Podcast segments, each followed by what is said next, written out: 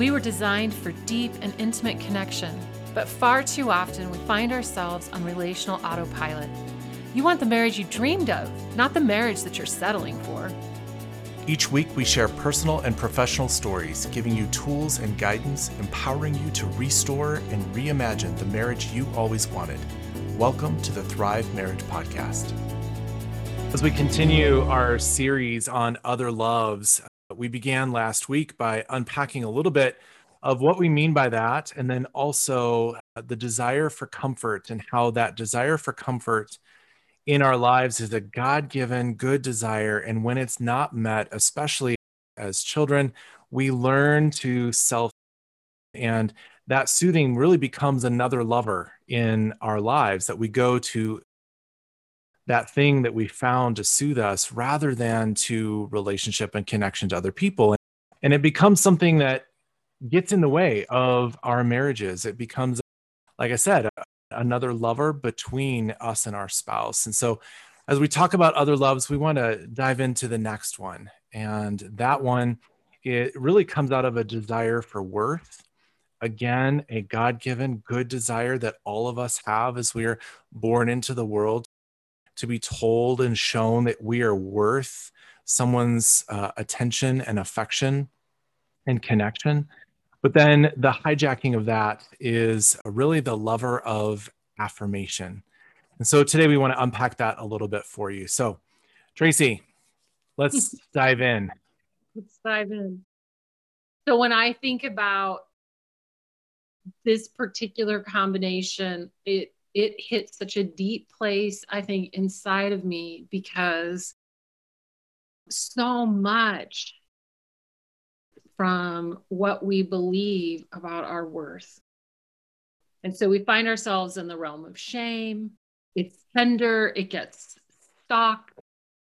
So, yeah, I feel like we we're like on the edge of a black hole that we could dive really deep in as we start talking about this and I ache for my own childhood story and the story of so many clients that I sat with where meaning parents just failed along mm-hmm. the way to really equip their children with this sense of you are unique, just you, not because of anything that you're doing, not a behavior, but just who you are is unique and it is a valuable and and it is loved. And this so you've got this sense of oh i have this worth. And i i think very few of us really get a strong dose of that. Yeah and certainly not enough.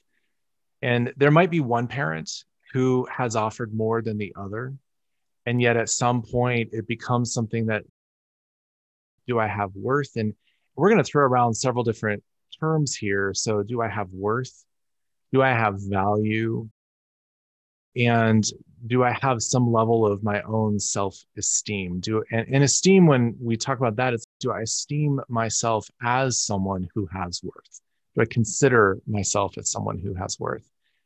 And that's so hard, especially as we come into into a marriage where we bring some of that lack or maybe some of that neglect or maybe nothing at all. I don't know. But we bring that sense of, I don't have a sense of my worth. And we've gone to this to this place of I am desperate for someone to affirm me. Well, or I've got a sense of worth, but my worth is tied to something that I do. So it's because I'm responsible, or it's because I'm nice, or it's because I, I can perform well and i think that's the crux is that a lot of us got that. We got that sense but then what we're really talking about is we didn't get a sense of worth from our parents. We got affirmation. Yeah. So i got affirmation for my good grades. I got affirmation for being responsible getting tasks done. You got affirmation for being a good athlete. Whatever the things were and so our sense of of worth we don't know how to experience it outside of that and so i keep seeking for that in the marriage and it sets up a conditional relationship that I am okay if I receive that affirmation and and I of course I'm going to pursue that, right? Of course I'm going to go after these things that provide affirmation because that's where I've gotten something that is even in the realm of worth that feels at least like worth is that affirmation and so now I'm in this performance. Now my my life is based on love which is now conditional on if and then statements that if I win the tournament then I have worth. And if I am in control of these things, then if I perform in these ways, if I, it, it can sets up such a conditional relationship with our worth. Well, and I think it also, it, I think we have to acknowledge there's a departure from your true self. There's a, it's like you've left yourself in order to uh, you know perform and get this affirmation and so it, what does recovery look like from this realm if i've been hijacked by affirmation what is my what am i to do and and what is the path let's talk a little bit about what some typical hijacked for affirmation where this other lover of affirmation this affirmation addiction shows up. What are some typical things? And and these are pretty benign as you look at them on the surface but there's a deep seated lack of worth and self-esteem underneath them. You mentioned a couple of things and this is let's talk about adults right? Adults in marriage what might be some examples of someone who is hijacked in this realm of affirmation? I think if you've got kids, just being that like amazing mom, that mom that makes the cookies and everybody gets a different sandwich in their lunch and you're the room mother and you are the carpool driver and you are yes to all the sports and you're feeding off of what your friends notice what your children say to you it's a never ending cycle if you don't have children I think it can be tied to your house. It can be tied to your house is perfectly decorated and people walk in and just love all of the things and want you to come over and give them help and tips and opinions and you're feeding off of that i, I keep mm-hmm. going i think also in the realm of work and success that in the areas like at home and i've talked with a lot of guys who fall in this they feel like they're a failure at home and, and they don't know what to do. They don't know how to parent their kids. They don't know how to husband their wives. But yet they have all this amazing training and master's degree and certificates in the realm of their work. And so therefore they're highly su- successful in work. And this is not just limited to men, it's men and women both, but there's this sense of affirmation that comes, and you're the employee of the month and the star performer for the year, and you're going to get the promotion and you're going to the accolades. And now you have the company car and now like all these things begin to come in this affirmation of who you are and it develops this addiction to it that if i don't get it then i don't know who i am anymore i'll reiterate it, you could flip what we said and it could apply to the opposite sex because there are men that are the amazing dads and i have a friend her, she's married to this guy. He's a better he's a better parent than anybody i know and all the things. Like he he does them he does them all checks all of those boxes way better than i ever did with any of my kids. And i get that personally it's easier to get affirmation for what i do at work i can check those boxes really easily it can go both mm-hmm. both ways for sure but ultimately what we're talking about is tasks that you can perform, things that you can do that will get you attention and words um, telling you what a good job. And what ends up happening in our word with this other loves assessment and in our conversation is that our desire for worth, which is good and right and God given to be valued for who we are, not what we do, gets hijacked into this addiction to affirmation. And it actually forms then another lover in our marriage that comes in between us. And so if there is a wife who has an addiction or has been hijacked by affirmation, then she's more committed to the achieving of the affirmation than she is committed to the the connection and love and intimacy with the spouse and vice versa. If a man is more committed to the affirmation and accolades that he's getting than to his spouse then that is another lover. His love has been taken and hijacked away and it needs to be addressed. It needs to be surfaced. It needs to be talked about. Yeah it does. And again i think the the subtle the subtlety of it what does it look like? How does my life look different if i have a strong sense of self-worth? What is different? What how would that change from if i've been hijacked by affirmation? As we're talking i'm thinking about the simplest thing even with mark and i that's existed for years that Mark feels very free to take a nap on a Sunday afternoon. He will take a nap on a Sunday afternoon. And he'll be like, let's just take a nap. Just lay down. Why don't you take a nap? I'm not going to take a nap. There are emails that need to be answered, and there is laundry that needs to be done. And I could list those tasks off like these are things that have to be done. But the truth is, that there is affirmation on the other side of all of my tasks. And underneath that, I would have to believe that I am valuable enough that if all of those things don't happen, because I took a nap on mm. Sunday afternoon, because that was good and kind to me, that the world will still spin on its axis. Which is another way of saying if I can have some level of self compassion. Yes. Yes. If I can have some compassion on myself and recognize that my worth does not come from the things that I do, but that intrinsically in who I am, that I can take a nap, not because I deserve it necessarily, but because it's not that I don't deserve it. I can sit with that. I can lay down and I can go to sleep and things will be okay. I will be okay. I will be okay. And I think that is really, we start, I think we start to talk about kindness to yourself. What does that look like?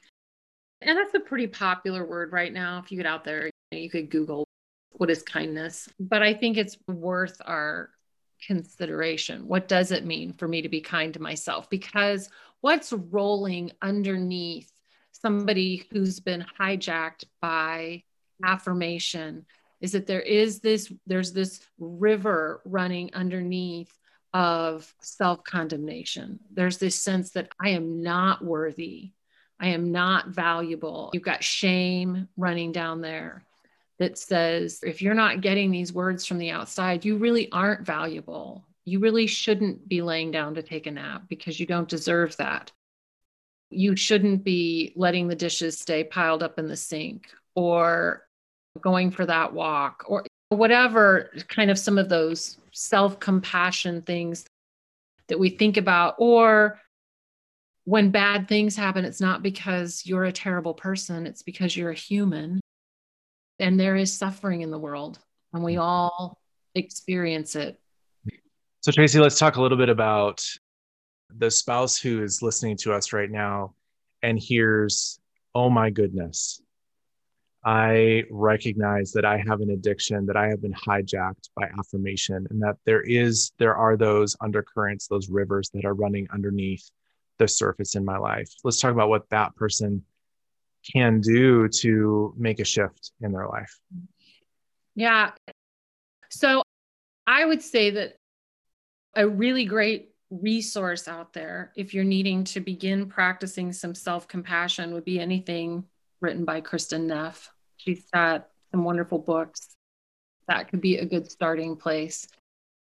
Mindfulness is part of building your sense of self worth. And when I think about mindfulness, especially for those that are Christ followers, we're really talking about sitting in space that says that you're going to make yourself available for breathing in the spirit of God and listening for what he has to say to you.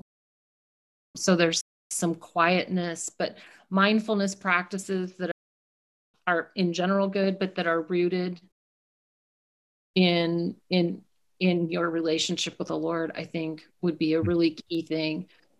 Simple things like getting more sleep, like taking naps, taking naps, going for a walk, not necessarily a workout, but just a walk. The things that tend to your inner well being would be some of my thoughts. What about yours? I, I come to our friend Dan Allender. He said once that the word character really comes out of this emblazoning or uh, engraving process in, in the ancient world they would take just a simple piece of metal and they would characterize that piece of metal to transform it from metal into a coin. And there were three things that they would always make sure were on there right? And it was the characterization of the home where the coin was from what country it was from the characterization of the ruler of that home or the king of that domain his face. And then the third thing would be how much it's worth. As we're talking about the meditation and then the slowing down and the breathing in of Christ and allowing for our spirits and souls to soak in these places where my my home my value my king where do those come from they don't come from anything that the metal did they don't come from anything that was performed or any external thing that happened. It was all because of something done to the metal that made it into a coin. And I think if we can sit with that just long enough to recognize my worth comes from outside of me because of him who made me and how he made me. And that value is not something that I have to seek it is right. something that is intrinsic and in there. And so then I think about doing those walks and those naps and that meditation. It is soaking in that mindset and in that place. Well, and so really what you're naming is, that in our humanity, in our humanness, we have worth and mm-hmm. value. Mm-hmm. Just because we are a child of God, every single one of us. Yes. Yeah. And so there's but coming home to that. What does it mean? What does it really mean that you are a child of God, valuable to Him? So I we could talk about this a lot more. Those are some really we're we're saying some we're saying things as if these are simple. yeah. Right. Like, oh, these are the three steps, three things you can do to overcome being hijacked by affirmation. And, and it doesn't work that way, but it, it is a start. Mm-hmm. Mm-hmm. So we should probably talk about if you're the spouse that's married to someone who has been hijacked. Oh, to you, spouse who are married to someone who has been hijacked. Because for you to be a presence, it's costly to you that your spouse is won't lay down, take a nap with you, or that they are that they have been taken away by work or by the kids or by whatever it is, and that's cost you. And yet, part of what you need to be offering them, like to be the face, the hands, the energy of the Lord to them, is really this you are worthy and accepted even when you're leaving me to go make cookies or work or answer emails or whatever it is. And it's not that alone. It's you need to be able to say, I miss you. It costs me that you're leaving me. But if you do it in a shaming manner, then you are only perpetuating the problem. Yeah, I feel like you, as a spouse, would need to get over your resentment hmm. and beyond the anger of what it is costing you. And I think you just named that, that if you do it in a shaming way that says, oh, sure, you're going to go make cookies again, that kind of undertone is not only going to create distance between you, but it is going to devalue the other person. Right. The other side of that coin is you as a spouse may have been conscripted into the story yeah, your life is better because your house is clean, or there's lots of money in the bank account, or there's all kinds of amazing travel and trips that you get because has all this affirmation and success coming from these other places, or you're sitting on the sidelines of your kid's soccer team and you're part of the awesome parent team because your spouse has made amazing snacks for you know everyone. So there is some benefit of it but then also i would encourage you if you're recognizing in what we're saying that you are a spouse of someone hijacked by affirmation that you the invitation is to shift some of your language and some of your thinking away from giving them the affirmation for what they're doing and remember to affirm and grant them worth hey those cookies are awesome you make amazing cookies and i love you despite the cookies. I love you. I'm with you. I desire you. I see the importance of who you are whether or not you get this promotion.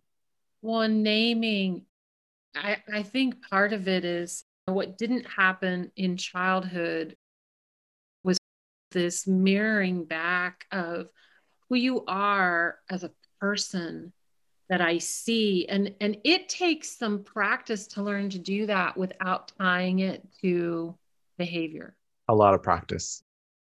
It's, it is, I, I think about what, what that has looked like with my own kids. I think about what it has looked like for me with Mark to be able to mirror back to him. I love his mind. I love how he thinks. I love how he thinks. I want to know what his thoughts are because of the way he puts them together. Period. Like, yep. and that's just part of how God has made him. And I, I love that he is a joy bringer. So I think that that's part of the invitation too is like you sit and think about who who do you know your spouse to be them in ways that no one else knows them can you start to be that first person, maybe ever, to name more deeply who it is that they are? And can you make it, can you do that without it being about something that they do? Well, again, I feel like we don't have three steps or five tips. What we're naming are some really challenging paths that couples can walk and just begin to go down and explore together. And so the whole heart behind the Other Loves series that we're doing is just to unearth some of the places where our hearts have fallen in love with something other than our spouse. And in this place of worth, we're falling in love with even something other than ourselves. And that is the invitation here for today. We will be continuing the series on other loves next week. So stay tuned and we will see you next time. Thanks for joining us today on the Thrive Marriage Podcast. We hope that you are enjoying what you're hearing and would love for you to leave a review in Apple Podcasts if you do. As a reminder, you can go to otherloves.net to take the polyamory assessment, and you'll immediately receive your results in an email along with different questions to ask yourself and your spouse. I don't know if you knew, but the Thrive Marriage podcast is a part of the Thrive Marriage Lab, which is a monthly marriage membership community where couples are gathering each week for new content to help their marriages thrive. We only open up the lab once a year, and it is opening again at the end of March. So make sure you go to restorylabs.com slash thrive to join the waitlist to be the first to know of when we're open again. Restory Labs is a digital laboratory of restoration counseling, and you can find out more about us in the show notes. And we'll see you same time, same place next week.